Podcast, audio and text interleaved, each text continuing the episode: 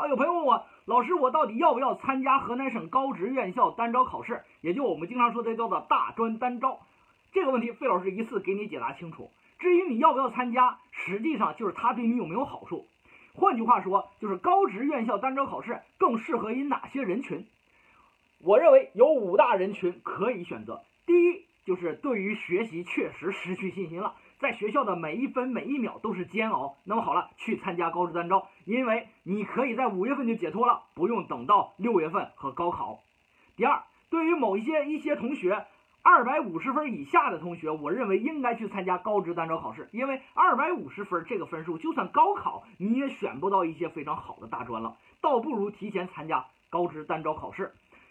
比如说高考的时候考的是政史地理化生这些东西，你学不会了，你只能考二百五。但是高职单招考试它相当于换了一条赛道，它考的内容呢叫做职业能力测试考试，这对于所有的同学都是一个零基础，大家都没有玩过。这样的话，只要你认真努力，那么在短时间内的多刷一些题，都能够在高这个考试的时候拿一些分数。那么你可能哎，这个时候的分还相对来讲更高一些。所以说，这个人群是可以参加的。第三，不想出省读书的同学可以选择高职单招，因为高职单招的学校都是河南省的大专院校。高考的时候呢，很多的一些学校都是省外的一些大专。这样的话，其实你只要不想出省，那么。大专单招，河南省的单招考试都能满足你的需求。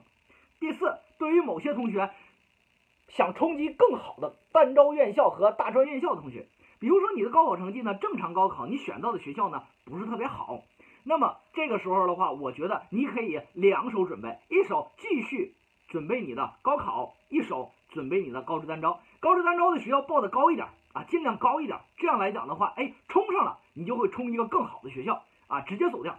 然后没冲上没关系，还有高考，你依然可以正常参加，依然可以选到大专院校，正常的上大学没有问题。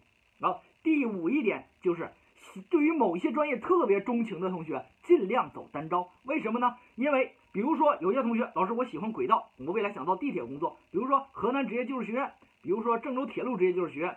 比如说河南交通学院，它都有相关的轨道交通的专业。这样来讲的话，对于你提前锁定这个院校的优质专业，是一个比较好的选择。比如说有的同学我喜欢会计，那么河南经贸学院在河南省的会计可以说是第一名，那可以通过单招的方式进去，对吧？